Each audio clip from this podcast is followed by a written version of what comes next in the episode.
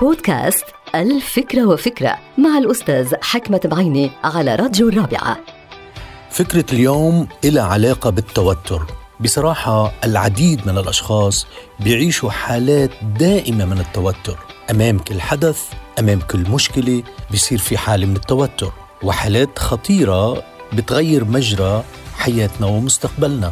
ولكن التوتر كما يقال أنه هو ضرورة من ضرورات الحياة. يعني أجدادنا عاشوا حالات توتر دائمة لأنه كانوا عايشين من دون أمن أو أمان.